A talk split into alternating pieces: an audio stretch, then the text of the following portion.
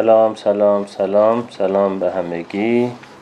با اجازتون ما فعلا کامنت ها رو ببندیم بحثمون رو شروع کنیم و بعدش هم دوباره در خدمت شما خواهیم بود. خب امروز 27 بهمن ماه 1399 هست و 15 همین برنامه شبهای روشن هست که ما هشت برنامه راجع به اریک اریکسون صحبت کردیم. نظریه رشد روانی اجتماعی اریک اریکسون در هشت مرحله و هفت برنامه رو هم راجع به یوال هراری صحبت کردیم که امشب شب هفتم و آخرش هست. در چند روز یا چند هفته آینده ما در کانال تلگرام یک نظرسنجی می‌کنیم و بر مبنای این نظرسنجی و نیازسنجی اون وقت راجع به ادامه این برنامه ها تصمیم می‌گیریم. بنابراین فعلا بابت شبهای روشن برنامه رو قرار نمی‌ذاریم تا موقعی که معلوم بشه که نظرات شما چی هست و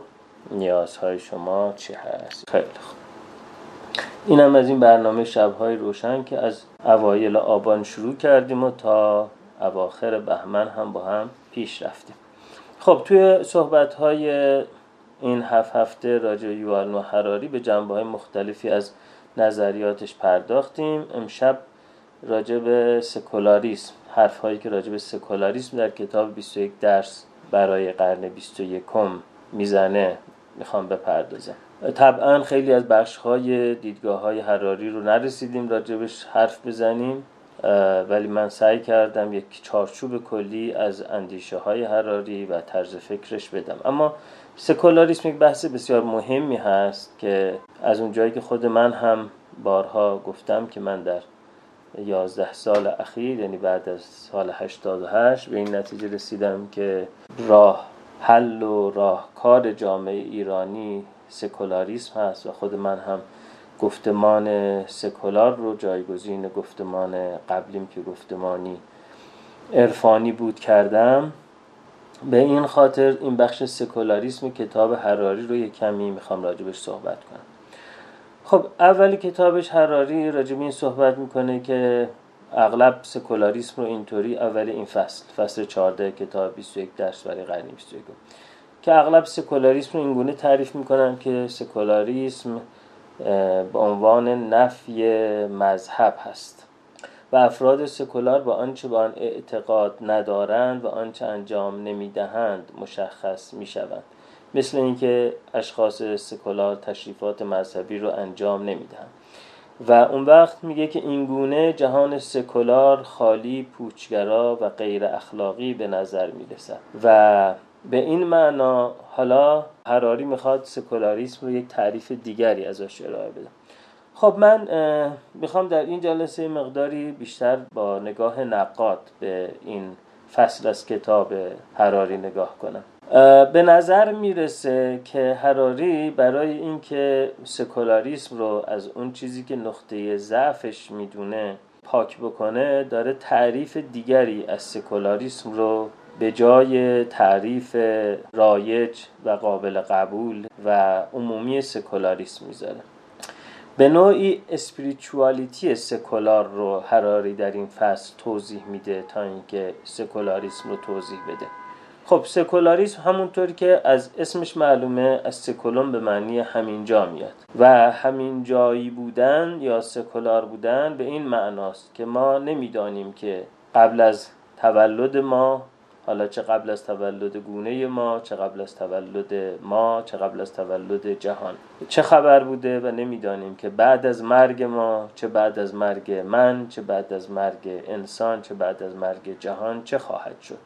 ما تنها جهانی رو می‌شناسیم که بین تولد و مرگ متریال قرار داره. تولد فیزیکی و مرگ فیزیکی. این جهان رو ما می‌شناسیم. چه تولد فیزیکی یک انسان و تولد فیزیکی فیزیولوژیکی یک موجود زنده مثل انسان چه تولد فیزیکی این جهانی که ما میشناسیمش.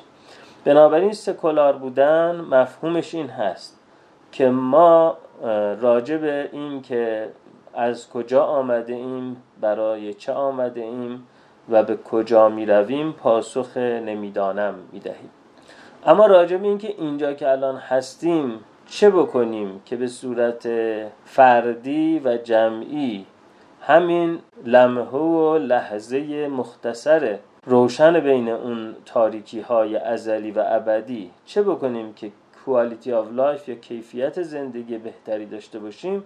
این میشه موضوع مسئولیت پذیری و موضوع تحقیق و موضوع گفتگوی سکولار.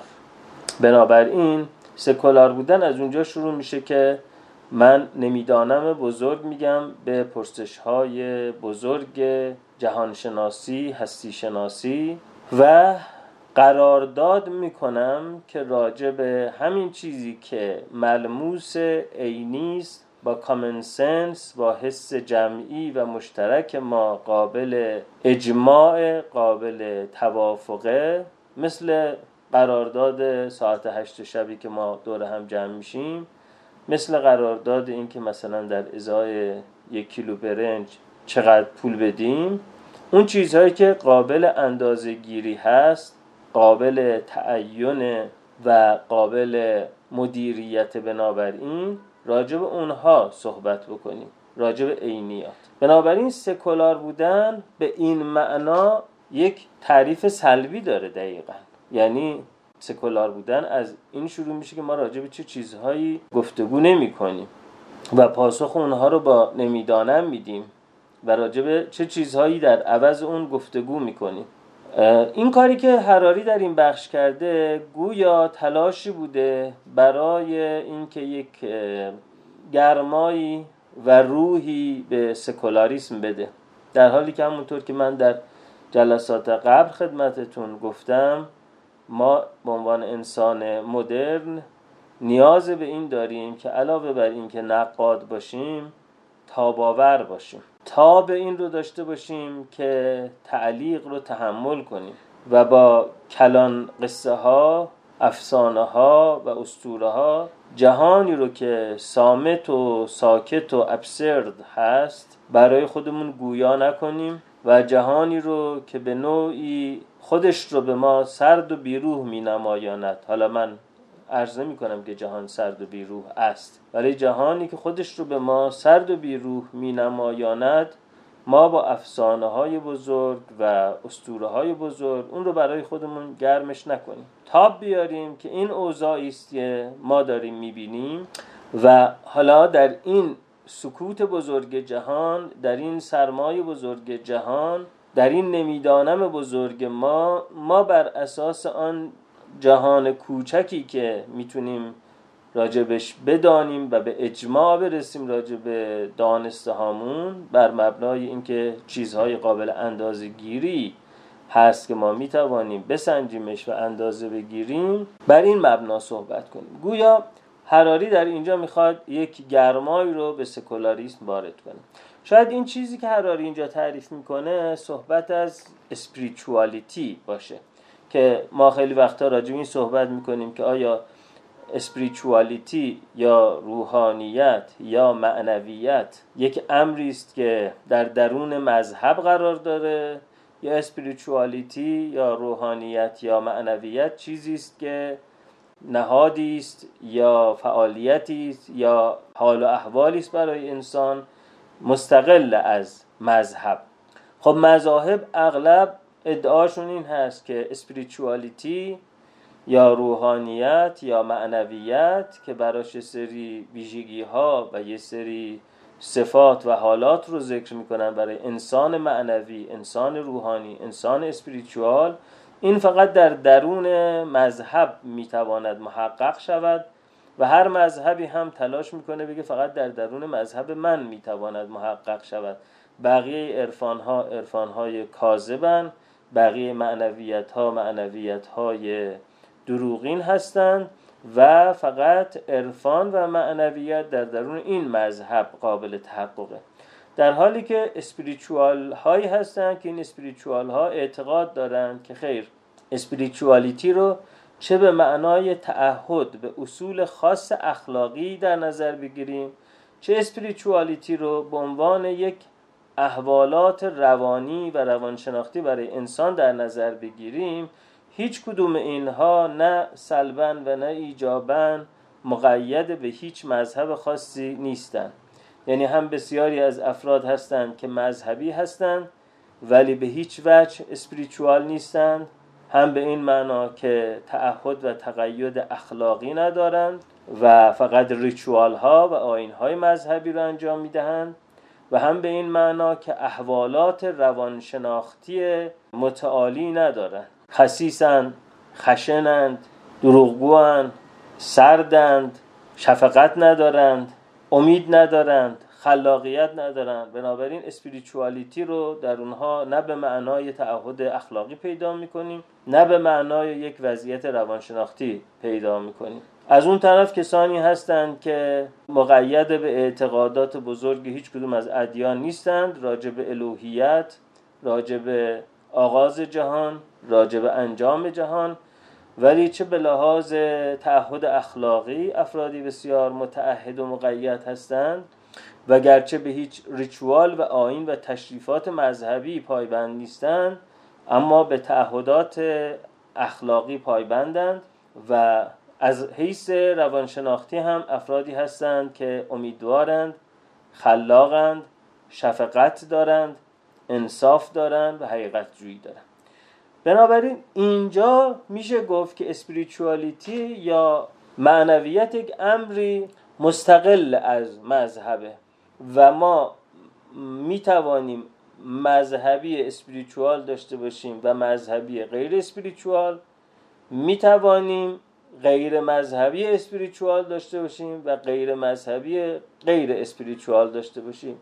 من در این کتاب شخصیت سالمم که حالا ماه آینده هم بحث گفتگوی کتابمون راجع به این کتاب خواهد بود یه فصل از این کتاب راجع به دینداری سالم هست که البته این کتاب شخصیت سالم رو از اون سالی که نوشته بودم در واقع با همون نوشته اولی من چاپ اول من به چاپ دهم رسید ولی برای چاپ یازدهم کتاب این کتاب رو بازنگری کلی کردم. یعنی یکی از فصلهاش که دیگه با محتویاتش موافق نبودم حذف کردم.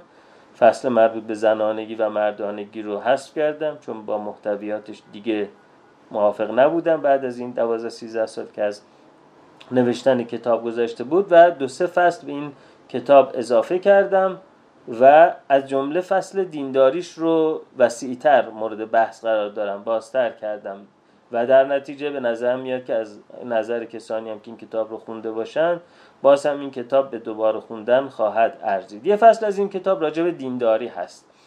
دینداری سالم و دینداری ناسالم. اونجا به نوعی من خواستم توضیح بدم که دیندار اسپریچوال با دیندار غیر اسپریچوال چه تفاوتی داره؟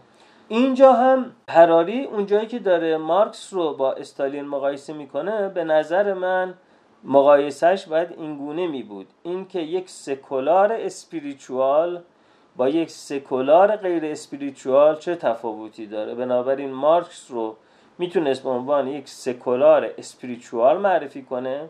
البته اینجا کلمه spirit خودش یک کلمه paradoxical ی هست به این خاطر که spirit یا روح معمولا در ادبیات به معنای چیزی است که فرامادی است غیر مادی است. و بنابراین وقتی که ما میگیم spiritual به نظر می‌رسه یعنی باید به یک روحی باور داشته باشیم فراتر از ماده. اما این کلمه در ادبیات رایج کاربردی پیدا کرده غیر از ادبیات در واقع منشأ و مرجع خودش. و بنابراین امروزه وقتی از کلمه اسپریچوالیتی صحبت می‌کنیم به معنای دیگه باور داشتن به روح مستقل و مجرد از جسم نیست.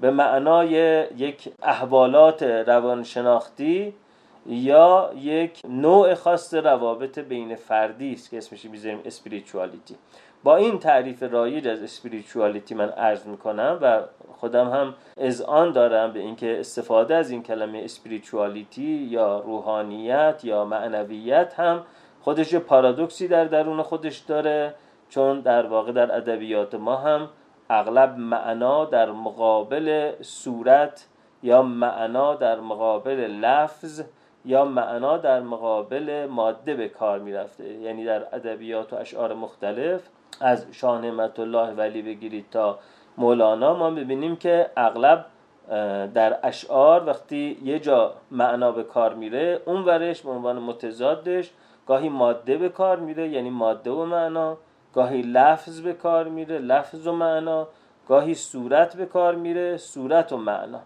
و به هر حال اینجا چه معنویت رو به کار ببریم چه روحانیت رو به کار ببریم یا اسپریچوالیتی رو به کار ببریم با اون چیزی که در منشأ خودش به کار می‌رفته این واژه متفاوته. امروزه اسپریچوالیتی رو با این تعریفی که من عرض کردم به کار می‌بریم. بنابراین میشه گفت که هم کارل مارکس یک فرد سکولار بود و هم جوزف استالین. هر دوتاشون سکولار بودن. با این تفاوت که با این ویژگی هایی که هراری اینجا راجبش صحبت می‌کنه یعنی عشق به حقیقت یعنی عشق به عدالت یعنی داشتن شفقت یعنی عشق به آزادی یعنی عشق به برابری. این ویژگی ها اگر اسم اینها رو بذاریم اسپریچوالیتی اون وقت میشه گفت که کارل مارکس یک سکولار spiritual بود. همینطور که ژان پل سارتر همینطور که آلبر کامو همینطور که خود هراری همینطور که آلن دو باتن اینها سکولارهای spiritual محسوب میشن و اما آدم‌هایی هم هستن که سکولار غیر spiritual هستن مثل استالین و خیلی های دیگه. همین ماجرا راجع به مذهبی ها هم وجود داره. یعنی مذهبی های اسپریچوال هم وجود دارن مذهبی های غیر اسپریچوال هم وجود دارن. البته در شرایطی که ما نوع خاصی از مذهب در جامعه خودمون داریم که مذهب حکومتی شده هست حالا دیگه در جامعه مثل جامعه ما که مذهب و حکومت به گونه ای در هم آمیخته اند که نمی شود خیلی جدا کرد اینها رو از هم دیگه اینجا یه ذره پیدا کردن مذهبی اسپریچوال سخت شده. اما اگر در سطح جهانی در فضاهایی که مذهب حکومتی شده وجود نداره و مذهب مستقل از حکومت یک نهاد دیگری است حکومت یک نهاد دیگری است. بگردیم. خب خیلی ممکن آدم های مذهبی اسپریچوال زیاد پیدا کنیم. اینکه حالا بین سکولارها اسپریچوال بیشتر هست یا بین مذهبی یا اسپریچوال بیشتر هست این دیگه تحقیق بزرگی می‌خواد که من جایی ندیدم همچین تحقیقی انجام شده باشه. بنابراین به نظر می‌رسه که هراری برای موجه کردن سکولاریسم و برای اینکه سکولاریسم رو از اون تعریف سلبی خودش در بیاره و به تعریف ایجابی برسوندش اساسا تعریف سکولاریسم رو تغییر میده و این خب یکی از نقدهایی است که من به این فصل از کتاب حراری دارم. ماجرای دیگری که اینجا وجود داره این هست که در بحث بر سر نقطه ضعف مکاتب مختلف حراری اومده و سکولاریسم رو گذاشته در کنار دو تا مکتب مهم سیاسی اقتصادی دیگه یعنی لیبرالیسم و کمونیسم. به گونه ای که انگار که سکولاریسم یک گفتمان جدیدی است و لیبرالیسم این اشکالات رو داشت کمونیسم این اشکالات رو داشت و سکولاریسم هم حالا یک نقطه ضعف داره. در حالی که واقعا این برابر نهاد در واقع در عرض اونها قرار دادن سکولاریسم باز به تعبیر من یک اشتباه یا یک خطاست و به این معنا که لیبرالیسم و کمونیسم هر دو مکاتبی سکولار بودن بنابراین سکولاریسم در طول اونها قرار داره نه در عرض اونها. یعنی ابتدا سکولار بودن به معنای نگفتن به مذاهب و اسطوره ها و کلان روایت های بزرگ مبتنی بر افسانه آفرینش و افسانه رستاخیز اول سکولاریسم به اونها نه میگه. حالا در جامعه ای که به تعبیر ماکس وبر جهان disenchantment پیدا کرده راز زدایی و قداست زدایی پیدا کرده در اون جامعه که جامعه مدرن و سکولار محسوب میشه حالا از فرزندان اون مدرنیته یکیشون کمونیسم بوده مارکسیست کمونیسم بوده و یکیش هم لیبرالیسم بوده. و در نتیجه اینکه حالا ما بگیم خب لیبرالیسم این اشکالات رو داره کمونیسم این اشکالات رو داره سکولاریسم هم این نقاط قوت و این نقاط ضعف رو داره به نظر من یه جور خلط مبحثه. یعنی یه چیزی رو اساسا از جایگاه خودش خارج کردیم. خب هم لیبرالیسم سکولاره هم کمونیسم سکولاره. و شاید این دوباره این به نوعی خطا حالا عمدی یا صحوی که حراری در این بخش از کتابش داره به نوعی باز برای تطهیر سکولاریسمه. انگار به خاطر اینکه هم کمونیسم نقطه ضعف های بزرگی داشته و داره یعنی اندیشه کمونیسم. و من میگم یعنی چی نقطه ضعفاش و هم لیبرالیسم نقطه ضعف های بزرگی داشته و داره. حالا برای تبرعه سکولاریسم از ضعف های لیبرالیسم و کمونیسم هراری اومده سکولاریسم رو به عنوان یک مکتبی در برابر اون دو تا مکتب گذاشته در حالی که سکولاریسم در برابر اونها نیست بلکه اونها فرزندان سکولاریسم هستند حداقل دو تا از فرزندان سکولاریسم هستند نکته دیگری که در این فصل از کتاب هراری هست این هست که وقتی که می‌خواد لیبرالیسم و کمونیسم رو نقد بکنه خیلی نقدهای محکم و استخونداری به قول معروف نسبت بهشون انجام نمیده. خیلی سطحی و گذرا نقدشون می‌کنه. شاید به خاطر اینکه اصلا هدف حراری از نوشتن این فصل از کتاب و از نوشتن این کتاب 21 درس برای قرن 21 نقد هیچ کدوم از اونها نبوده. ولی حالا من از این فرصت استفاده می‌کنم و عرض می‌کنم نقد هایی که بر لیبرالیسم و بر کمونیسم وارد هست چیست. ببینید لیبرالیسم که به نوعی میشه گفت که بیانیه خودش رو از اون کتاب ثروت ملل آدام اسمیت گرفته و البته در کنار آدام اسمیت و ثروت مللش خیلی های دیگه هم در شکلگیری لیبرالیسم در اروپا نقش داشتن. از جان ژاک روسو گرفته تا ولتر هر کدومشون البته به نوعی راجع به لیبرالیسم صحبت کردن. اما اون لیبرالیسمی که اساس اندیشه سیاسی و اقتصاد سیاسی قرن 18 و 19 و 20 شد این بوده که آدم اسمیت میگه که اگر که شما اجازه بدید آزادی بدید به اینکه هر کسی هر بنگاه اقتصادی هر تولید کننده ای به دنبال سود شخصی خودش بره سود جمعی تامین خواهد شد. چرا برای اینکه یک تأمین کننده یک تولید کننده یک خدمات دهنده نیاز به این داره که مشتری ازش راضی باشه و در نتیجه برای سود خودش قصاب گوشت خوب سعی می‌کنه به آدم ها بده نجار میز محکم بسازه تا پرسونال برندش یا برند و کمپانیش اعتبار بیشتری پیدا بکنه و سودش بیشتر بشه. بنابراین در این کتاب ثروت ملل آدم اسمیت به این اشاره می‌کنه فکر کنم 1776 یا این زمان ها آدم اسمیت رو نوشته به این اشاره می‌کنه که در یک جامعه لیبرال ما یک دولت حد اقلی داریم. دولت حد اقلی که در اقتصاد مداخله نمی‌کنه. دولت حد اقلی در خدمت بنگاه های اقتصادی است تا کار اونها آزادانه پیش بره و فقط برای اونها امنیت فراهم می‌کنه و با مالیاتی که از اونها می‌گیره امنیت بازار رو تأمین می‌کنه و زیرساخت هایی مثل جاده مثل آموزش و امثال اون رو ایجاد می‌کنه تا جامعه بازار بتونه کار بکنه. بنابراین اینجا بحث دولت حد اقلی برای حد اکثر آزادی اقتصادی توسط آدم اسمیت مطرح شد و اینکه اگر هر کس حد اکثر آزادی رو داشته باشه تمام توانش پشتکارش و خلاقیتش رو به کار می‌بره تا برای سود خودش و منافع خودش کیفیت کالا رو بهتر بکنه و در نتیجه توسعه اقتصادی داریم. ثروت افزایش پیدا می‌کنه و خیرش به همه خواهد رسید.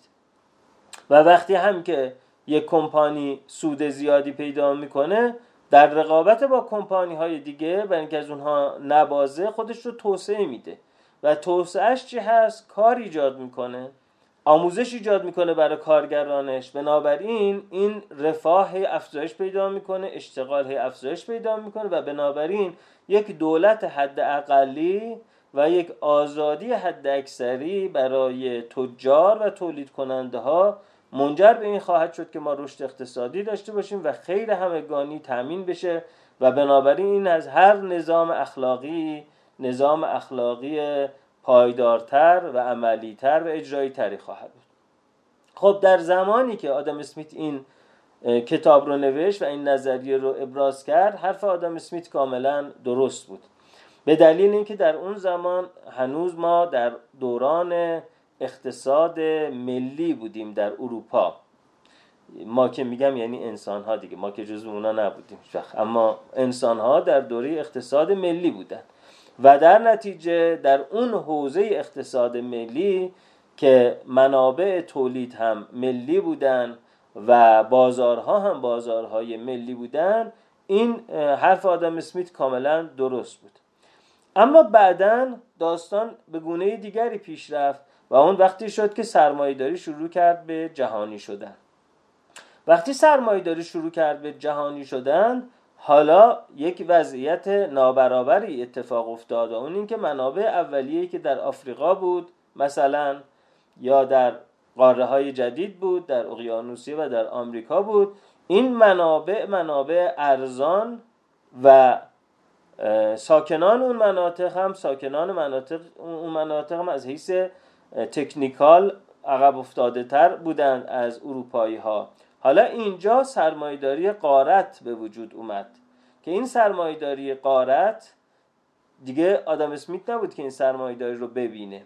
دولت های ملی که برای حمایت از بازار ملی تشکیل شده بودند اون وقت در مقابل این قارت یعنی قارت آفریقا و قاره های جدید توسط اروپایی ها نه تنها این در واقع جلو این قارت رو نمی گرفتن که به نوعی برای اینکه در خدمت آزادی تجارت باشن از این قارت حمایت می‌کردن. بنابراین سرمایه داری در نسل دوم خودش یعنی نسل بعد از آدم اسمیت وارد یک فضایی شد که فضای استعماری بود و بابت همین که هر کسی اگر آزاد باشد سود خود را دنبال کند کسی نباید مانعش بشود خب اون وقت این کسانی که آزاد بودن سود خودشون رو دنبال بکنن شروع کردند به قارت جهان چیزی که کماکان با شکلهای مختلفی ادامه داره. بعدا بازار بورس ایجاد شد. بازار بورس اولیه در واقع برابر نهادی بود در مقابل ارزش افزوده ای که در تولید یا در تجارت ایجاد می شد و به نوعی بازاری بود که آدمهای زیادی با ثروتهای اندک بتوانند در اون تولید یا اون تجارت سرمایه گذاری کنند. اما بعدا باز بازارهای سرمایه بازارهای مالی یعنی بانک و بورس و بازارهای ارزی شروع کرد به تغییر کردن و تغییرش به این شکلی شد که اساساً پول از اون جایگاه خودش و سهام از اون جایگاه خودش که برابر نهاد بود با ارزش افزوده در اومد و یک جایگاه سیاسی پیدا کرد. به این معنا که هر زمانی که این بورس به شکل حبابی شروع می کرد به رشد کردن و رشد کردن و بعد می رسید به اون جایی که چون اساساً اون میزان ارزش افزوده در تولید یا در تجارت وجود نداشت و اون بورس بازی منجر به حباب کاذبی شده بود نهایتا میترکید اینجا دولت های سرمایه داری خونسا نمیستادن تا بگن که خب حالا همه شما ورشکسته شدید. به خاطر اینکه همه شما گول یک ارز کنم که بازی تبلیغاتی رو خوردید و گمان کردید که مثلا تولید شکر یه دفعه صد برابر میشه.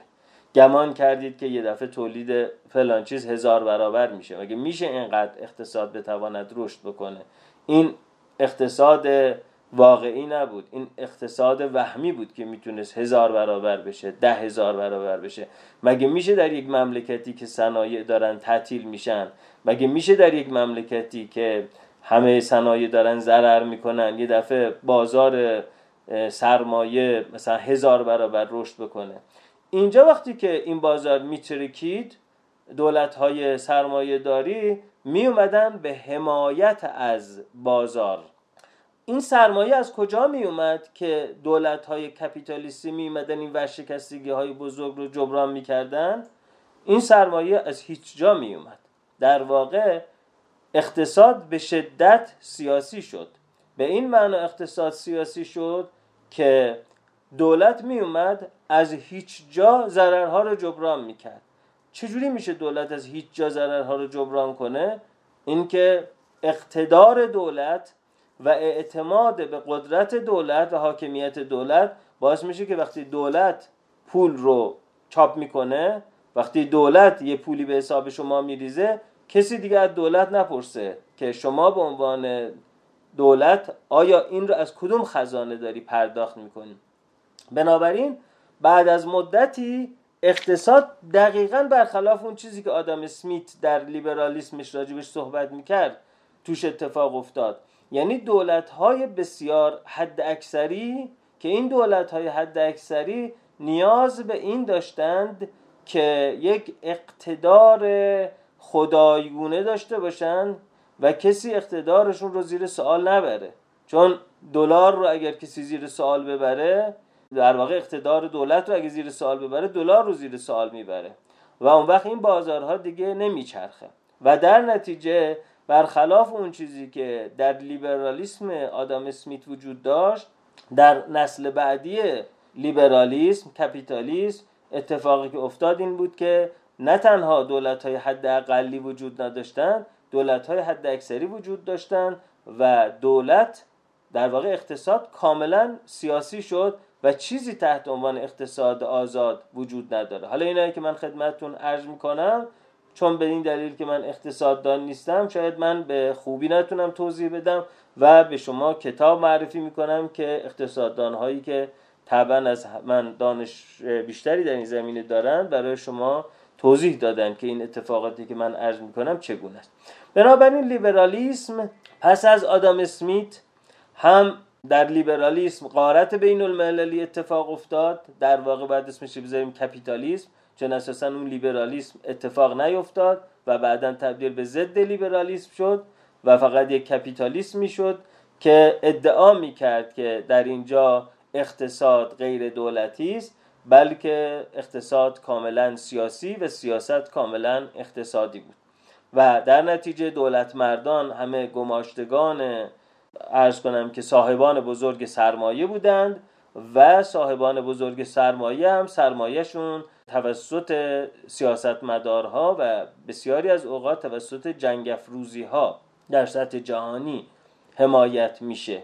پروژه های مثل مذهب سازی و جنگ در خاور میانه و بنیادگرایی دینی و حکومت های دینی و شبه دینی در خاور میانه اینها این همه کشتار و آتش و خون در خاور میانه یکی از محصولات این سرمایداری قارت و بعد اقتصاد کاملا سیاسی شده بود که ما داریم می‌بینیم و رنجش رو هم ما می‌کشیم و کسانی در همسایگی ما هم رنج های بزرگتری از ما کشیدن و چه بسا ما هم رنج های بزرگتری از این رو خواهیم کشید. بنابراین نقدی که اینجا حراری به لیبرالیسم داره که فقط شامل این هست که صندوق رأی نمی‌تونه یک صندوق رأی باشه که زمانت این رو داشته باشه که خرد جمعی بیاد بیرون از صندوق رأی و بسیاری از مواقع لیبرالیسم پوپولیسم میشه. یکی از انتقادهایی است که بر لیبرالیسم وارد هست که به عقیده من خیلی انتقاد و نقد رادیکالی هم نیست راجع به رویه های لیبرالیسم نه راجع به ریشه های لیبرالیسم. و اما انتقاد مهمی که به کمونیسم وارد هست. ببینید مارکسیسم کمونیسم بر اساس این اندیشه ایجاد شد که در یک جامعه ابتدایی که انباشت سرمایه زیاد نیست و سرمایه مال کل قبیله است در کمون اشتراکی اولیه اینجا به اصطلاح تبعیض قارت ظلم از خود بیگانگی جنگ اینا خیلی کمتره. و اما انباشت سرمایه در سرمایه داری منجر به این شده که این تبعیض طبقاتی و این ظلم و قارت و تپاول و بیعدالتی و اسارت انسان توسط انسان خیلی بزرگ بشه. خب این چیزها رو که تا اینجا در واقع تاریخ انسان تاریخ فرهنگی انسان گواهی میده که واقعا درسته. یعنی هرچی که انباشت سرمایه بیشتر شده هرس ظلم و اسارت انسان توسط انسان بزرگتر شده و عرض کنم خدمتتون که کتاب های زیادی هم مثل این کتاب جهش اجتماعی ویلیام هیپل که این چند جلسه بهتون معرفی کردم و همینطور چپ داروینی سینگر در این زمینه این پیشفرض رو تایید کردم. البته اینکه بپذیریم که در چنین جهانی یعنی جهانی که سرمایه کمتر از جهان امروزی است و ثروت کمتر از جهان امروزی بوده انسان خوشبختتر بوده این دیگه یه ادعای رومانتیسیستیکه. یعنی این جزء اندیشه های رومانتیسیستیک کار مارکس بوده که کاملا قابل نقده. یعنی اینکه به هر حال انسان امروزی درسته که توسط رولینگ کلاس یا صاحبان سرمایه های بزرگ در اسارت قرار می‌گیره ولی نسبت به انسان هزار سال پیش که توسط مار و کفتار و آتش سوزی و افتادن از روی درخت و اغلب گزیدگی و همه اینجور چیزا کزاز و دیفتری و سیاسرفه و تاون و وبا و همه اینجور چیزا زرج میکشیده و میمرده قطعا نسبت به انسان امروز خوشبختتر و خوشبختتر نبوده. و در نتیجه این که بگیم که سرمایه داری منجر به رنج انسان شده این یک پیشفرز غلطی است و یک جور نوستالژیای رومانتیسیستیک توش وجود داره. اما این که بگیم که تبعیض طبقاتی با انباشت سرمایه بزرگتر میشه و هرس و اسارت انسان توسط انسان بیشتر میشه این پیشفرض درستی است. ولی اگر در دو کفه ترازو بگذاریم این دو تا رنجی که انسان می‌کشه به نظر می‌رسه که رنج انسان هزار سال پیش و قطعا رنج انسان پنج هزار سال پیش و ده هزار سال پیش از رنج انسان امروز رنج های بزرگتری بوده. و بنابراین یک نگاه نوستالژیک رومانتیسیستیک به قبل از صنعتی شدن و قبل از عصر انباشت سرمایه و افزایش ثروت یک نگاه غلطی است. مسئله دیگر این که پیش بینی یک یوتوپیایی یک آرمان شهری که این آرمان شهر این گونه اتفاق میفته که وقتی که انباشت سرمایه زیاد میشه و تجمع سرمایه و تمرکز سرمایه رخ میده سرمایه دارهای محدودی صاحب سرمایه های زیادی هستند که اساسا خودشون از اون سرمایه های خودشون بسیار فاصله دارن. هولدینگ هایی هست که مال دو درصد جمعیت مال پنج درصد جمعیت که اونا اساسا از اینکه دستگاهشون چجوری داره کار می‌کنه لودرشون چگونه داره کار می‌کنه اونی که داره سیمان می‌سازه چجوری داره سیمان می‌سازه اونی که داره سیمان میریزه چجوری داره میریزه اصلا آگاهی هم از اونها نداره. خب مارکس پیش بینی می‌کرد که نهایتا این تجمع و تمرکز سرمایه به جای خواهد رسید که انقدر سرمایه دار با سرمایه خودش و با بازار کار خودش فاصله خواهد داشت و اینقدر مکانیزاسیون به جای خواهد رفت که کارگر از کارگر بی سواد تبدیل به کارگر کاملا ماهر خواهد شد که بعد از مدتی کارگران با اتحادی که بینشون پیش خواهد اومد از سرمایداران خلعیت خواهند کرد و دوباره یک کمون اشتراکی مثل کمون اشتراکی اولیه اما این بار با سرمایه زیاد و با مکانیزاسیون جایگزین خواهد شد و انسان از اسارت کار و از اسارت تبعیض آزاد خواهد شد. خب این یوتوپیا یا مدینه فاضله ای که مارکس راجبش صحبت می‌کرد این یوتوپیا بر فرض این بود که همه عوامل را ثابت فرض بکنیم و فقط تجمع و تمرکز سرمایه اتفاق بیفته. و این پیشفرض غلطی بود. همه عوامل ثابت نماند. اولا اون کارگرانی که مهارت پیدا کردند و دانش پیدا کردند اون کارگران سندیکا تشکیل دادن نماینده تشکیل دادن نماینده انتخاب کردن در پارلمان نماینده گذاشتن و نتیجهش این شد که در سرمایداری ترین کشورها سطح رفاه کارگران بسیار بالا رفت. اساسا دیگه کارگاه های صنعتی پنجاه سال بعد یا صد سال بعد از مارکس هیچ شباهتی با کارگاه های صنعتی زمان مارکس نداشت و کارگران در شرایطی بودند برخوردار از بسیاری از تأمین های اجتماعی و تسهیلات اجتماعی و رفاه برتر و دیگه اون پیش بینی که زحمت کشان در انقلاب چیزی برای از دست دادن نخواهند داشت و بنابراین انقلاب خواهند کرد و از کارفرما از سرمایدار خلعیت خواهند کرد چون اتفاقی هرگز نمی‌شد بیفته. بلکه این کارگر اون کارگر زمان مارکس نبود.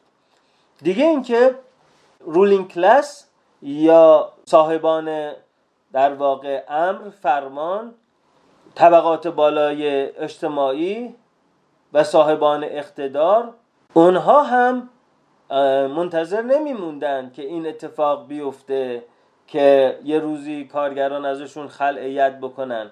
و اونجا بود که هژمونی فرهنگی ایجاد شد. یعنی اینکه صنعت فرهنگ کارگران رو در شرایطی قرار داد که اون کارگران اساساً به اون نگاه که ما در حال استثمار شدن هستیم هیچ وقت نرسن. چیزی که یک نسل بعد از مارکس تقریبا هفتاد سال بعد از مارکس گورگ لوکاچ در اون کتاب آگاهی طبقاتی خودش بهش رسید و اون این بود که امروزه اساسا این اتفاق نمیفته که کارگران به این فکر بکنند که دارن مورد استثمار قرار می‌گیرن. بنابراین خیلی زود آدم هایی مثل گرامشی آدم هایی مثل لوکاچ به این ماجرا رسیدن که اون یوتوپیایی که مارکس پیش بینی کرده بود هرگز محقق نخواهد شد. اما اون یوتوپیا منجر به این شد که لنین و یه نسل بعد از اون یا اندکی بعد از اون او یا امثال اونها بر مبنای اون یوتوپیا به این نقطه برسند که ما بنابراین باید اون انقلابه رو که خلعیت از سرمایدار می‌کنه رو صورت بدیم و بعدا ما به عنوان حزب کمونیست کسانی بشویم که اون آگاهی طبقاتی رو به کارگر بدیم یه دوره با دیکتاتوری دیکتاتوری پرولتاریا دیکتاتوری به نمایندگی از پرولتاریایی که به ما این نمایندگی رو نداده ما دیکتاتوری حاکم بکنیم خلعیت بکنیم از سرمایه داری و مالکیت خصوصی و بعدا ما اون کارگران رو به آگاهی طبقاتی که خودشون نرسیدند برسونیم و وقتی ما اونها رو به اون آگاهی طبقاتی رسوندیم حالا ما حکومت رو تحویل اونها بدیم. خب این پیشفرز غلط منجر به یک دومینوی غلطی شد و اون دومینوی غلط اولا تشکیل دیکتاتوری بود. و بعد دیکتاتوری که در حالی که نماینده کارگران نیست ادعا می‌کنه که نماینده کارگرانه. و چون ادعا می‌کنه که کارگران هنوز به اون شعور نرسیدن که بفهمند که ما نمایندهشون هستیم حالا ما قرار هست که اونها رو به اون شعور برسونیم. بنابراین ما هم عقل اونها هستیم هم بازوی اونها هستیم و هم ما می‌توانیم به نمایندگی از اونها سرکوب کنیم. هم به نمایندگی از اونها فکر بکنیم و اینجا یک بروکراسی بزرگ فاسدی شکل می‌گیره از افرادی که هرگز جزء اون طبقه نیستند اما به عنوان نماینده اون طبقه دارن بر اون طبقه حکم میرانن و هر نوع دگراندیشی و اعتراضی رو می‌ذارن سر به اصطلاح به حساب اینکه این به اون شعور نرسیده که به فهم ما نماینده واقعیش هستیم. و در نتیجه باید سرکوب بشه تا دیگران رو هم دچار بیشعوری نکنه. خب بنابراین این که لیبرالیسم هرگز محقق نشد و از آنچه که آدم اسمیت فکر می‌کرد به مسیر دیگری رفت در واقع در یک دوره زمانی کوتاه محقق شد هرگز محقق نشد که میگم اشتباس. در یک دوره زمانی کوتاه محقق شد. در چند دهه همون گونه که آدم اسمیت پیش بینی می‌کرد.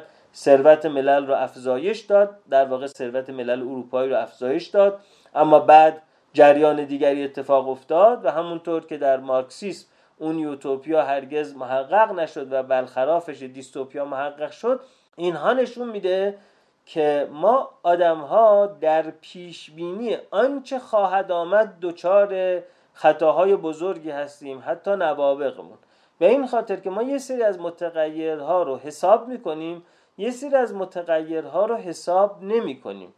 و بعد اون متغیرهایی که حسابشون نمی کنیم تحت تاثیر متغیرهایی که ما توشون مداخله می‌کنیم اونها متغیرهای مهمتری میشن بزرگ میشن تاثیرگذار میشن و هر دوی این ماجرا یعنی هم مسیر خطای پیشبینی مارکس هم مسیر خطای پیشبینی آدم اسمیت ما رو به این نتیجه رسوندن.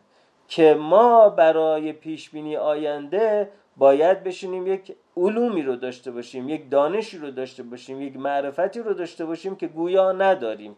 و اینجاست که متدولوژی علمی و روش های علمی آینده پژوهی دیگه جایگزین این شدن که یک کسی مثل کارل مارکس بشینه در کتابخانه لندن یا در خانهش و راجع به آینده نظریه پردازی کنه یا یک کسی مثل آدم اسمیت یا یک کسی مثل روسو یا مثل هر کسی. اینها همه اینها چیزهایی است که باید مورد پژوهش علمی قرار بگیره بر مبنای متدولوژی مطالعات آینده یا آینده پژوهی و امروزه با big data یا کلان داده امکان این آینده پژوهی ها بیشتر میشه. اما همچنان همیشه باید حواسمون باشه که همه این آینده پژوهی ها خطاهای بزرگی رو ممکنه داشته باشه به خاطر که بعضی از عوامل رو ما ممکنه نادیده بگیریم که عوامل بسیار مهمی هستن.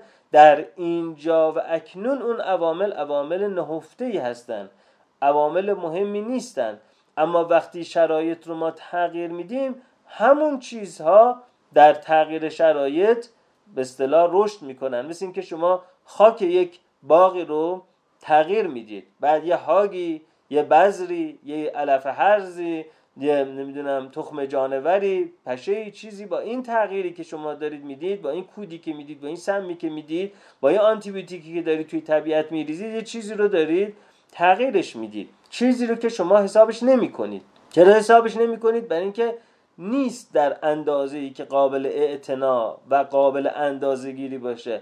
اما با دستکاری که ما می‌کنیم حالا هفتاد سال بعد پنجاه سال بعد این اتفاق میفته که اون عاملی که اصلا نادیدش می‌گرفتیم تبدیل به یه عامل مهمی میشه که تمام پیش بینی های ما رو ممکنه که وارونه بکنه و ما به مسیری بریم که به جای اینکه برسیم به شمال آخرش سر از جنوب در بیاریم. بنابراین میشه گفت که اشتباه بزرگ نظریه پردازان هم لیبرالیسم و هم کمونیسم در متدولوژیشون بود و اینکه متدولوژی آینده پژوهیشون غلط بود.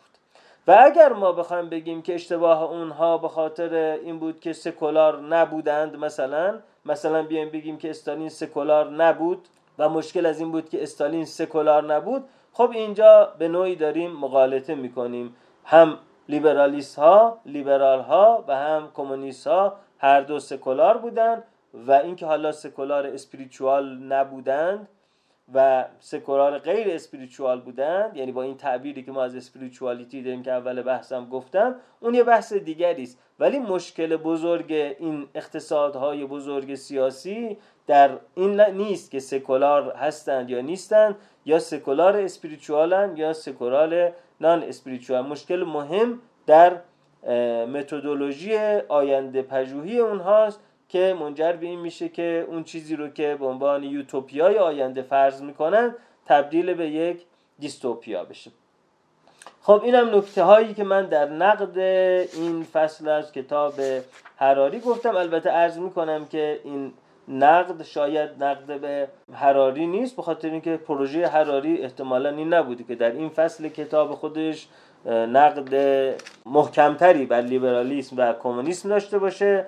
و بیشتر در دفاع از سکولاریسم بوده و در دفاع از اینکه سکولاریسم هم می‌تواند اسپریچوال بشه. ولی به نظرم اومد که برای کسی که این نکاتی که من عرض کردم نمی‌دونه این فصل از کتاب حراری ممکنه که ایده های غلطی رو ایجاد بکنه و بعدا در دفاع از سکولاریسم اون فرد یه جاهایی اشتباه بکنه. خب اینم از اینو.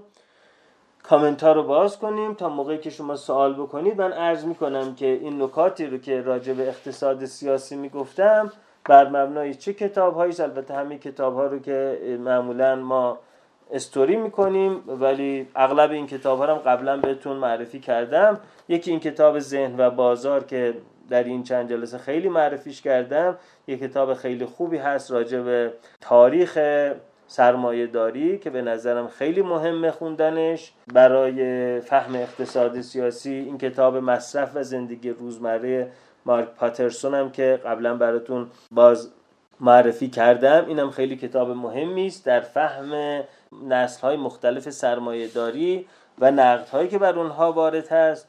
این کتاب حرف هایی با دخترم درباره اقتصاد نوشته یانیس واروفاکیس فکر می‌کنم قبلا هم بهتون معرفی کردم. این هم که خیلی کتاب خوبی است راجع به نقد سرمایه داری این کتاب دید اقتصادی باز کتاب خیلی خوبی است راجع به نقد سرمایه داری مبتنی بر بورس بازی و ارز کنم خدمتون که حباب های بورس مارک پاترس این کتاب رو پیتر شیف و اندرو شیف نوشتن. یه چیزی درباره این کتاب حرفهای با دخترم درباره اقتصاد که یانیس واروفاکیس نوشته من خدمتون عرض کنم تازگی مردم ما دارن با ارزهای دیجیتال مثل بیت کوین و اینها آشنا میشن. اما این کتاب رو 2017 یعنی سه سال چهار سال پیش که یانیس واروفاکیس نوشته به این هشدار داده که برخلاف آن چیزی که به نظر می‌رسه که ارزهای دیجیتال مثل بیت کوین ارزهای برای سیاست زدایی پول هست اما در واقع این یک فریب بیش نیست. این ارزهای دیجیتال قرار هست روشی باشه برای پولشویی های بزرگ و برای فرارهای مالیاتی بزرگ و برای بورسبازی های بزرگ. بنابراین اساسا این نگاه خوشبینانه که ما فکر کنیم با جایگزینی این ارزهای دیجیتال به جای یورو و دلار اوضاع اقتصادی جهان عادلانه تر خواهد شد. دقیقا برخلاف این خواهد بود و ارز کنم که فانتزی خطرناک پول غیر سیاسی بیت کوین. این رو در این کتاب می‌تونید بخونید. یعنی واروفاکیس کتاب دید اقتصادی رو هم خدمتون عرض کردم و کتاب اقتصاد خیر و شر از گیلگمش تا وال استریت. اینم توماس چک نوشته اقتصاددان چک. و این کتاب هم کتاب خیلی خوبی است در اینکه تاریخ اقتصاد رو بدونیم چی هست و کتاب جهش اجتماعی ویلیام هیپل رو هم که خدمتتون در این چند جلسه بارها معرفی کردم. آیا وجود سکولاریسم پیشفرز مهمی برای ممانعت از ایجاد دیکتاتوری نیست؟ سوال آقای محمد حسین. نه نه. سکولاریسم نمی‌تواند مانع وجود دیکتاتوری بشود. برای اینکه اینکه ما نمی‌دانیم قبل از تولد و بعد از مرگ چه خبره فقط می‌تواند باعث این بشه که دیکتاتوری های مذهبی ایجاد نشه. ولی دیکتاتوری های مذهبی تنها دیکتاتوری های موجود در جهان نیستند. دیکتاتوری انور خوجه در آلبانی دیکتاتوری مذهبی نبود. دیکتاتوری ماو در چین یک دیکتاتوری مذهبی نبود. بنابراین سکولاریسم مانعی یا زرهی یا واکسنی در مقابل دیکتاتوری نیست. الگوی اقتصادی در ایران مبتنی بر کدام الگو هست؟ یک دوره از سرمایه داری سرمایهداری مافیایی بوده. الگوی اقتصادی فعلی ایران الگوی سرمایهداری مافیایی است. سوالی که قبلا نوشتم در رابطه با چگونگی برخورد والدین با تربیت بچه ها در ارتباط با ترویج مذهب در مدارس و میل والدین به تربیت اخلاقی بچه ها و جلوگیری از ایجاد تعارض جدید. خب دوست عزیز من نمی‌تونم یک تجویزی بکنم که به درد همه مخاطبین بخوره به خاطر اینکه باید ببینیم این خانواده چه امکاناتی داره چه شرایطی داره و من به عنوان یک الگوی ایدئال فکر می‌کنم که هم به عنوان در واقع کنش اجتماعی ایستادگی در مقابل حکومت تمامیت خواه هم به عنوان یک کنش جمعی برای بهبود وضعیت فرهنگی اجتماعیمون هم به عنوان یک کنشی برای حفاظت از بچه هامون ما باید بچه هامون رو به این مدارس نفرستیم و ما باید آلترنیتیو های غیر حکومتی برای تربیت بچه هامون برای درس خوندن بچه هامون برای کاریابی بچه هامون فراهم بکنیم. این یک الگوی ایدئاله. اما اینکه این الگو رو چه کسانی بتوانند انجامش بدن و چه کسانی نتوانند قطعا من می‌دونم که اکثریت جامعه این توان رو ندارن. ولی به نظر من میاد که مخاطبین من در این لایو مثلا از یک طبقه اجتماعی اقتصادی فرهنگی هستند که اگر که به این نقطه برسند که این راه درست‌تری است برای هم سلامت فرزندشون هم سلامت آینده جامعه به نظرم میاد که می‌توانند دست به دست هم بدهند و به عنوان یک آلترنیتیوی در مقابل آموزش و پرورش حکومتی ناسالم و بیمارگونه یک نظام آموزشی آلترناتیو رو جایگزینش بکنن. کاملا این ممکنه و اصلا چیزی غیر عملیاتی و غیر اجرایی توش وجود نداره. نه برای همه ملت ولی حداقل برای طبقه متوسط شهری این به نظر من ممکن است و کسانی هم شهامت این رو داشتن که این کار رو بکنند و اینم از این. یه دوستی برای من پیام داده بودن که اینکه شما میگید که دولت حق ندارد محتوای درسی برای بچه های ما بذاره دولت و زیر ساخت فراهم بکنه. و برای محتوای درسی قرار هست که معلمان و والدین و دانشمندان بشینن فکر بکنن. بعد ایشون در پاسخ من گفتن که مثل اینکه مثلا این مردم هستند که رأی دادن به نمایندگانشون در مجلس و نمایندگانشون در مجلس این آموزش و پرورش متمرکز به این شکل رو بهش رأی دادن. این دوست عزیزم انگار که توجه نداشتند به مشکلات اساسی که در نظام انتخاباتی جامعه ما وجود داره. از مشکل نهادینه‌ای که در قانون اساسی ما وجود داره که تفسیر قانون اساسی رو به شورای نگهبان داده شورای نگهبانی که همه منصوب یک نفر هستند و نظارت استصوابی اون شورای نگهبان منجر به این شده که ملت اقلای ملت خردمندان ملت نتوانند انتخاب درست انجام بدن به خاطر اینکه کاندیداها قربالگری خواهند شد و از هر چند کاندید از هر سه چهار کاندید از هر سه چهار نفری که نامزده برای اینکه بره سه چهارمش چهار پنجمش دو سومش در دوره های مختلف متفاوت توسط همون گروه محدود قربال می‌شوند. در چنین انتخابی با این مشکلات نهادینه که در درونش وجود داره این که حالا نمایندگان ما هستند در مجلس که دارند این وزیر آموزش و پرورش و این نهاد آموزش و پرورش و این قانون آموزش و پرورش رو و این بودجه آموزش و پرورش رو بهش رأی میدن این به نظر میاد که یک مقالطه است که حلقه های مختلف زنجیره رو شما نادیده گرفتید فقط یه حلقه از زنجیره رو که صندوق رأی بوده دیدید و یه حلقه از زنجیره رو که رأی اون نمایندگان اون صندوق رأی بودن دیدید و بعید به نظر میاد که یک فرد باهوش و یک فرد باسواد دچار همچین خطایی بشه. اما متاسفانه وقتی که ما جزئی از خود این چرخدنده سیستم جهنمی ماشین جهنمی باشیم به تعبیر کافکا اون وقت هر چقدر باهوش و باسواد باشیم یا خودمون رو می‌زنیم به نفهمیدن یا سعی می‌کنیم دیگران رو فریب بدیم و بگیم که این رأی مردمه و اگر این هست از ماست که بر ماست و نتیجه انتخاب خودمون هست. نه این نتیجه انتخاب خودمون نیست. خب دوستی خواستن راجع به آینده پژوهی من کتاب معرفی کنم باید فکر کنم. الان آمادگی ندارم.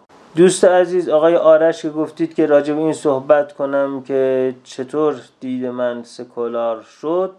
در یک لایوی راجع به کتاب حرفهایی برای امروزی هام در واقع راجبش صحبت کردم. دو تا فایل صوتی در دو تا مجلس مختلف راجع به کتاب حرفهایی برای امروزی هم که صحبت کردم. یه بار دو سال پیش بوده یه بار شیش ماه پیش بوده. هر دو تا کتاب هر دو تا و همینطور روی گفتگویی که با دکتر محمودی عزیز داشتم راجع به کتاب انسان فلسفه عرفان در همه اینا من توضیح دادم که چه شد که من دید سکولار رو انتخاب کردم و جایگزین کردم. بنابراین اینو دیگه من تکرار نمی کنم. بله آقای حسینی مرتزا فرمودید که آیا لیبرالیسم با آموختن از آموزه های مارکس نقاط ضعف خود را پوشش نداد و بدین صورت پیشبینی مارکس رخ نداد. بله یکی از نظریاتی که خیلی راجبش صحبت میشه هم همین هست که شما فرمودید اینکه درستی پیشبینی مارکس منجر به عدم تحقق نظرش شد چیزی که خود حراری هم در یکی از این کتابهاش بهش پرداخته. اینکه با پیش بینی که کرد که آینده سرمایه داری چنین خواهد شد اون وقت سرمایه داری به این نتیجه رسید که خب اگر قرار باشه که کارگران یا زحمت کشان چیزی برای از دست دادن نداشته باشند در نتیجه خب چنین چیزی که در مقابل صاحبان سرمایه قیام بکنند خیلی محتمله.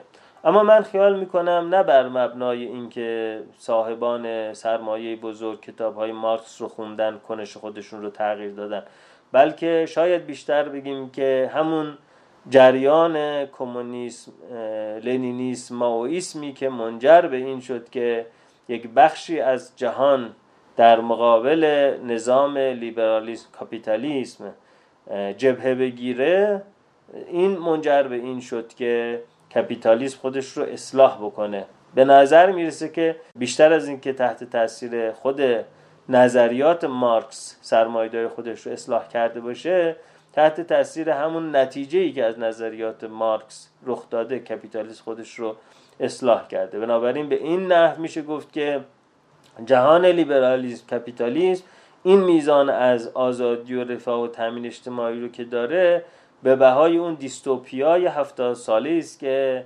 در شرق اروپا و بخش بزرگی از جهان رخ داد. اون در واقع دیستوپیای مارکسیسم استالینیسم. آقای کبیریان گفتین که ما از مذاهبی که بی خدایان و دیگر اندیشان را نجس می‌دونند اندیشه معنوی در بیاریم خود فریبی نیست. خب بله از اسلام فقاهتی که قرار نیست اندیشه معنوی در بیاد. آیه کبیریان عزیز من که صحبت از این کردم که متدینینی هم در جهان هستند که می‌توانند اسپریچوال محسوب بشوند. صحبت از مسلمانان فقاهتی نکردم. نگفتم مثلا مسلمانان فقاهتی هم هستند که می‌توانند اسپریچوال محسوب بشوند. صحبت از اینکه متدینینی در جهان هستند که ضمن اینکه متدین هستند می‌توانند اسپریچوال شوند. ولی بله اگر انسانی انسانهای دیگری را که عقیده او را قبول ندارند نجس بدونه و در کنار ادرار و مدفوع قرار بده. اون انسانها رو به واسطه اندیشه متفاوت طبعا اون انسان انسان معنوی و اسپریچوالی با تعریفی که ما از spirituality داریم نیست. بله خانم مایانای عزیز کتاب شخصیت سالم چاپ جدید رو هم از آفتاب مهر می‌تونید تهیه کنید اما هم از سایت خود نشر قطره می‌تونید تهیه کنید هم فکر می‌کنم توی فیدیبو و تاخچه و اینها هم میفروشنش. با توجه که واژه spirit به معنای روح می‌تونه باشه آقای حسن باقری نیا گفتن آیا با توجه که واژه spirit به معنی روح می‌تونه باشه بهتر نیست به جای واژه spirit از واژه meaningfulness یا purposefulness استفاده کنیم؟ معناداری یا قصدداری؟ نمی‌دونم چی بگم آقای باقری نیا. اینم پیشنهاد خوبیه meaningfulness purposefulness و فکر کنم یه کمی بله باید راجع به این واژه بیشتر فکر بکنیم. بله راجع به اقتصاد رفتاری خانم سالی عزیز ما همین پنجشنبه جمعه یک کلاس داریم راجع به اقتصاد رفتاری تو مدرسه آفتاب مه عنوانش هست روانشناسی خرید روانشناسی مشتری. بنابراین چون الان نمی‌دونم که نتیجه نظرسنجی ها چی باشه و آیا اساسا شبهای روشن ادامه بدیم یا نه قولی نمیدم ولی نقدیش اینه که موجوده در پنجشنبه جمعه خانم میرلو گفتید آینده سرمایهداری رو با توجه به این همه تأثیرات مخربی که بر محیط زیست و روان انسان ها و افزایش فاصله طبقاتی داره چطور می‌بینید؟ سرنوشت سرمایهداری به کجا ختم خواهد شد؟ واقعا نمی‌دونم خانم میرلو نمی‌دونم نمی‌دونم. هیچ ایده ای راجبش ندارم واقعا.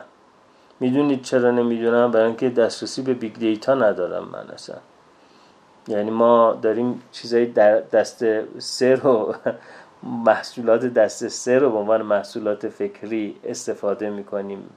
big data که دست ما نیست دست گوگل دست فیسبوک دست اپل. big data دست کسای دیگه است. ما ازش خبر نداریم که چه خبره دنیا چه خبره رو اون محصولات درجه سه‌ش استفاده می‌کنم. یه دوستی اتفاقا تو کامنت لایو IGTV هفته پیش نوشته بودن که مثلا آیا فکر نمی کنید که همونطور که بعضی از روشنفکران دهه پنجاه از ترانه سرا و خواننده و فیلمساز و داستان نویس حالا ناخودآگاه یا عمدی یا غیر عمدی یه جوری بستر ساز این بودن که این فاجعه تاریخی برای ملت ایران پیش بیاد و این تحولات و اینها. آیا همون جوری که اونها بدونی که بدونند اون ترانه سازهای بزرگ اون فیلم سازهای بزرگ اون خواننده های بزرگ اون شاعران بزرگ بدونی که بدونن بستر این دیکتاتوری در واقع سیاه رو فراهم کردن آیا فکر نمی کنی که حراری هم داره به عنوان یک روشن فکری با عنوان یک نابغه ای حالا روشن فکر نگیم عنوان یک نابغه ای و یک روایتگری داره بستری رو فراهم می‌کنه برای اون فضای آینده اجتماعی که ما پذیرش رو داشته باشیم. خب من واقعا پاسخم به اون دوست نمیدونمه. برای چی نمی‌دونم؟ برای اینکه آها چجوری می‌تونم بدونم؟ مگر می‌دونیم ترند های بزرگ جهانی چه هست؟ ما نمی‌دونیم. ما به اونا دسترسی نداریم.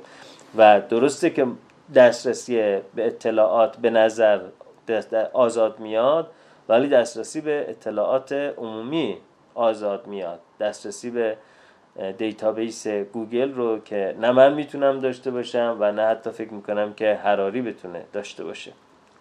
حالا شاید هراری بتونه داشته باشه.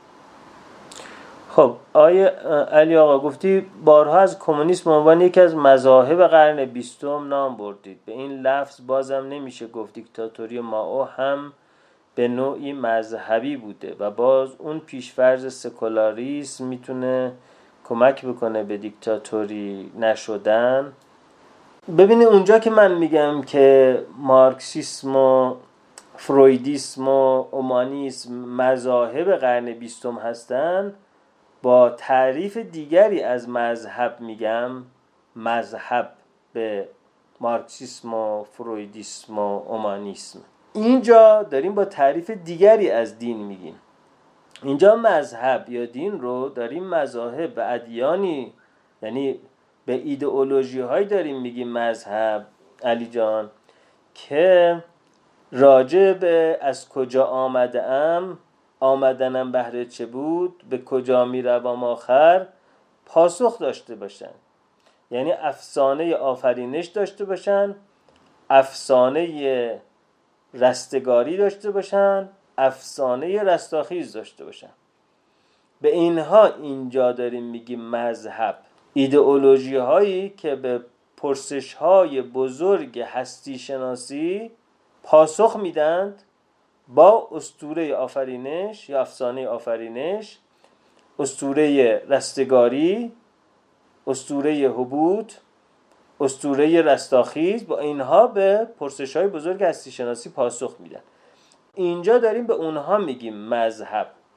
اونجا که من گفتم مارکسیسم و فرویدیسم و اومانیسم مذاهب بزرگی قرن بیستم بودن با تعریف دیگری از مذهب گفتم با این تعریف از مذهب اونجا گفتم که اونجا یک شخصیت کاریزماتیک هست که گویا اون شخصیت کاریزماتیک توانسته بهترین تبیین از جهان و انسان رو با نبوغ خودش و با نظریه خودش چارچوب بندی کنه و دیگران باید در کشف معانی عمیق و ژرفی که اون در کتاب ها و آثار خودش گذاشته تلاش بکنن و تمام جهان رو با اون تبیین کنن و هر کس که نقد می‌کنه اون نظریه رو اون نقد رو ناشنیده بگیرن سرکوبش بکنن بگن تو چون نمی‌فهمی این گونه داری میگی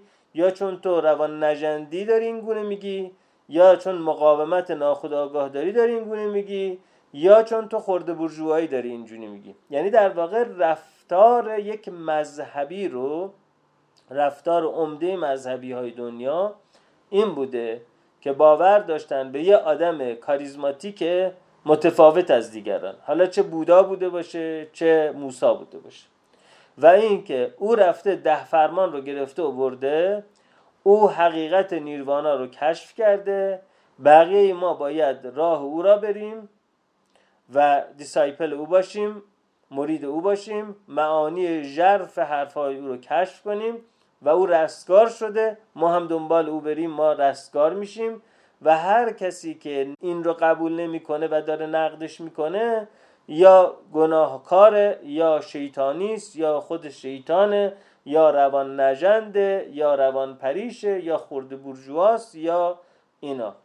این رفتار مذهبی ها رو رفتار مذهبی ها رو رفتار تعصبالود مذهبی ها رو در پیروان مارکسیسم به مسابه مذهب فرویدیسم به مسابه مذهب و اومانیسم به مسابه مذهب ما داشتیم. بنابراین اینجا دو تا تعریف از مذهب. اونی که در کلاس دین اندیشی نقاد من این ستا رو به عنوان مذاهب قرن بیستم راجبش صحبت کردم این یک تعریف دیگری از مذهب داشته. اینه که امروز دارم بگم که اومانیسم و کمونیسم و لیبرالیسم اینها سکولار هستند و مذهبی نیستن. بر مبنای اینکه افسانه آفرینش و افسانه رستگاری و افسانه رستاخیز و پاسخی به کلان روایت های بزرگ جهان ندارن. راجع به همین جهان ماتریالیستیک عینی دارن صحبت می‌کنن. بنابراین این یکی شیر است اندر بادیه وان دیگر شیر است اندر بادیه. این یکی شیر است آدم می‌خورد آن دیگر شیر است آدم می‌خورد. این مذهبی که امروز دارم میگم مذهب با یه تعریفی از مذهب اونی که اونجا گفتم مذهب با یه تعریف دیگری از مذهبی که الان به نظرم هر دوتاش رو روشن کردم. خیلی ممنون از دوست عزیزی که پیشنهاد دادن که روی این جلساتمون زیرنویس انگلیسی بذاریم و اینها. من گمان می‌کنم که در زبانهای دیگه به قدر کافی کسانی مثل من هستند که اونها هم آگاهی رسانی بکنند و این نظریات هم همه به همه زبون ترجمه شده. چه مال آلندو بایتن چه مال ادوارد بونو چه مال اریک اریکسون هیچ نظریات من نیستند اگر هوش مصنوعی بر انسان مسلط شود تکلیف اخلاق چه می شود؟ خب آقا رضا همونطور که قبلا هم گفتم ما واقعا اون جهان آینده رو راجبش هیچی نمی‌دونیم. و هرچی که راجب اون بگیم به نوعی یعنی اون جهانی که هوش مصنوعی تسلط داره بر انسان اون جهانی که با نوروساینس یک گونه انسانی دیگری داریم اون جهانی که با مهندسی ژنتیک یک گونه انسانی دیگری داریم. اون جهان رو ما هیچ ازش نمی‌دونیم. بنابراین اینکه آیا اون موجود انسانی در اون فضایی که ما نمی‌دانیم تعریفش از اخلاق چه خواهد بود؟ اساسا اخلاق برای او چه معنای پیدا خواهد کرد؟ این هیچی نمی‌دونیم. ولی من سعی کردم همون به اصطلاح تدایی آزاد ذهنم یا رویا پردازی ذهنم رو در این باره در فصل آخر کتاب حرف های برای امروزی ها بیان بکنم. فصل آخر کتاب حرف های برای امروزی ها که خیلی قبل از کتاب های حراری چاپ شده حداقل در ایران ده سال قبل از کتاب های حراری چاپ شده. من سعی کرده بودم که راجب جهان آینده رویا پردازی ها خیال بافی ها یا آینده پژوهی هر چه اسمشه بذاریم رو بنویسم. بنابراین یکی از سوالات مهم فصل آخر کتاب حرفایی برای امروزی ها این بود که آیا نوروساینس جای اخلاق را خواهد گرفت؟ بنابراین پیشنهاد می‌کنم اونو بخونیم خب آقای اسعدی عزیز که به بیت کوین پرسیدین من پیشنهاد می‌کنم همون فصل از کتاب حرفای با دخترم درباره اقتصاد از یانیس واروفاکیس انتشارات بان رو بخونید. من بیش از این راجع به بیت کوین بخوام صحبت بکنم به نظرم میاد که غلط قلوت زیاد خواهم گفت و در نتیجه به نظرم میاد از کتابای همین همینایی که من خوندم شما بگید.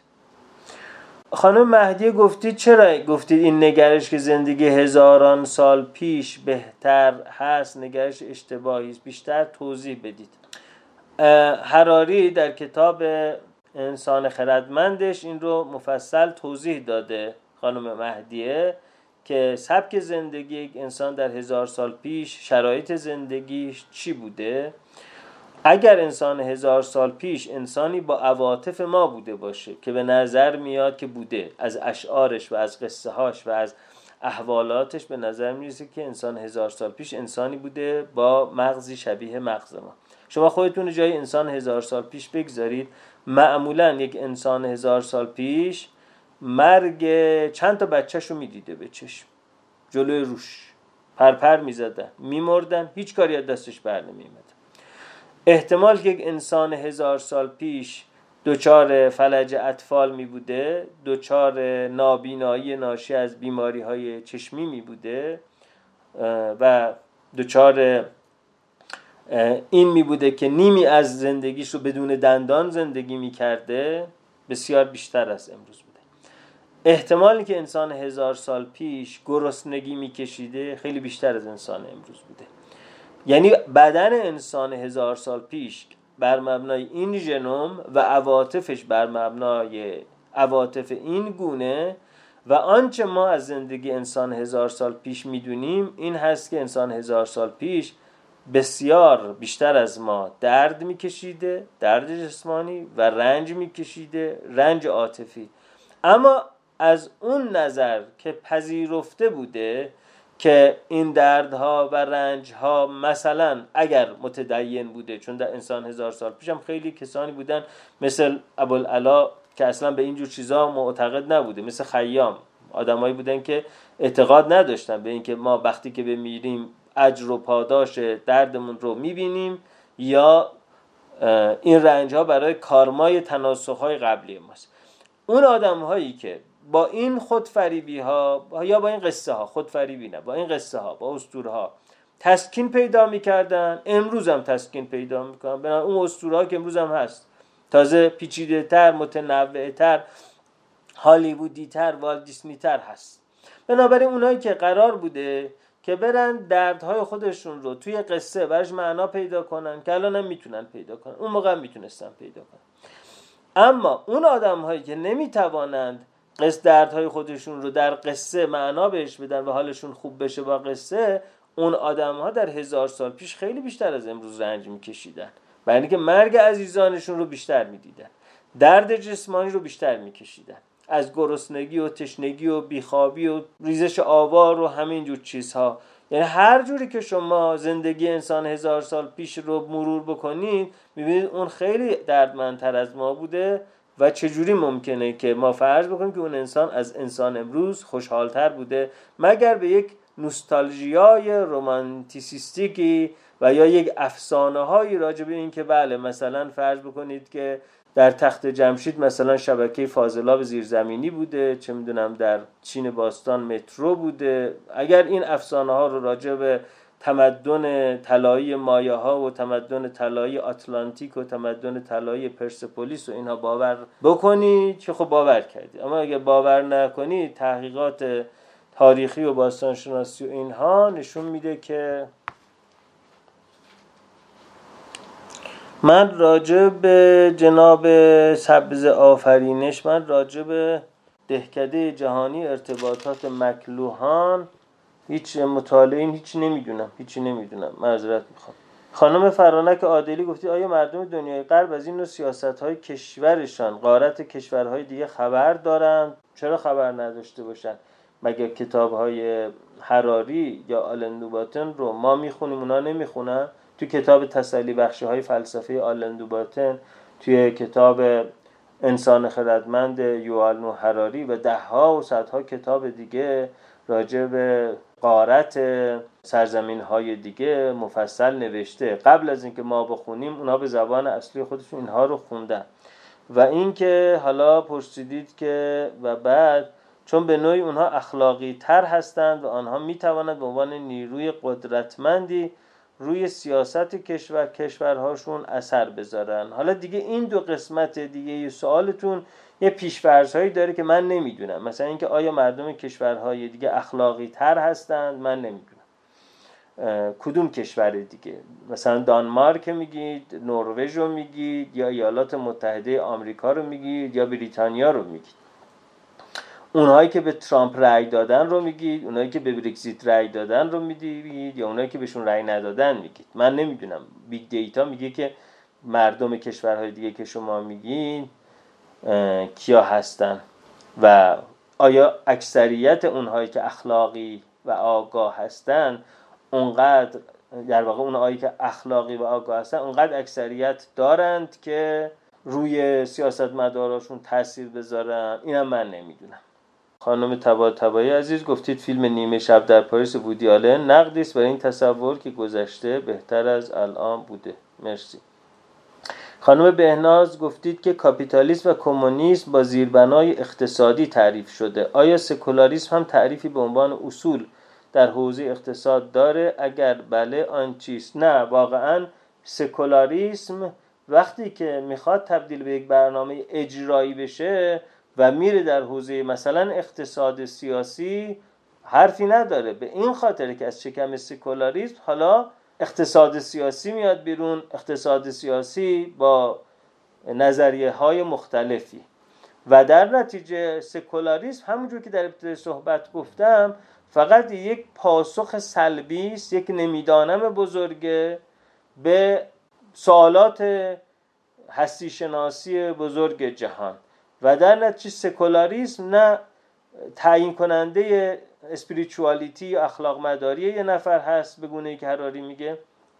نه سکولاریسم برنامه اقتصادی یا برنامه سیاسی داره. چون نداره.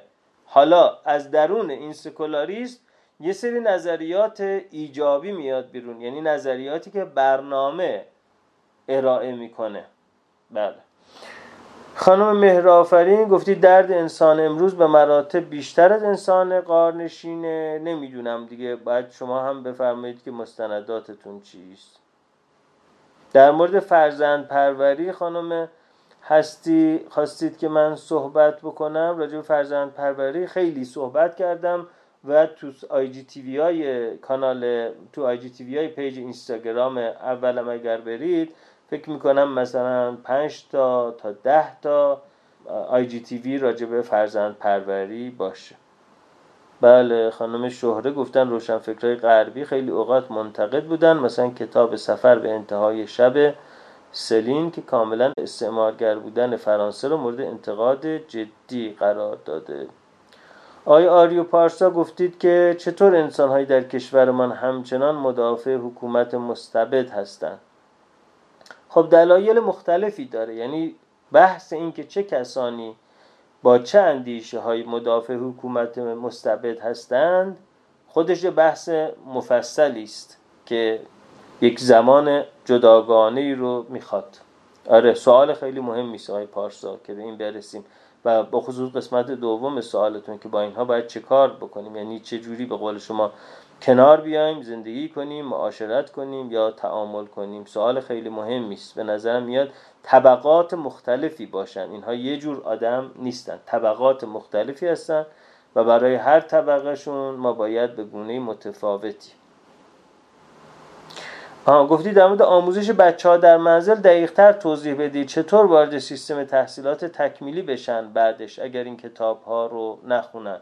خب ببینید اگر شما کتاب همین کتاب 21 درس برای قرن 21 حراری خانم سمیرا فصل آموزش و پرورشش رو بخونید. و بعد کتاب منحنی دوم چارلز هندی رو هم بخش آموزش پرورش رو بخونید. دنیایی که ما پابش گذاشتیم دنیای دیگه نیست که مدرک تحصیلی دانشگاهی تنها راه داشتن درآمد باشه یا تنها راه داشتن سرمایه فرهنگی باشه یا تنها راه داشتن سرمایه اجتماعی باشه.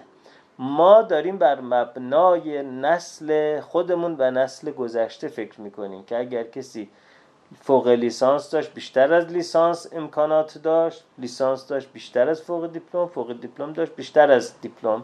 و بدون تحصیلات دانشگاهی هم کسی نمی‌تونست شغل داشته باشه. اما بازار کسب و کار در این عصری که فرزندان ما بهش ورود می‌کنند بازار متفاوتی خواهد بود و هست همین الان هم هست و فرزندان ما نه برای سرمایه اجتماعیشون نه برای سرمایه اقتصادیشون نه برای سرمایه فرهنگیشون نه برای بهبود کیفیت ارتقای کیفیت زندگیشون نیاز به مدرک تحصیلی دانشگاهی ندارند. یک. دوم اینکه ما در یک عصر دانشگاه ها و آموزش های آنلاین زندگی می‌کنیم که یه آدمی در ایران با تسلط به یک زبان خارجی می‌تواند در ایران باشه ولی مدارک تحصیلی داشته باشه که چه در ایران و چه در دهها کشور دیگه معتبر باشه.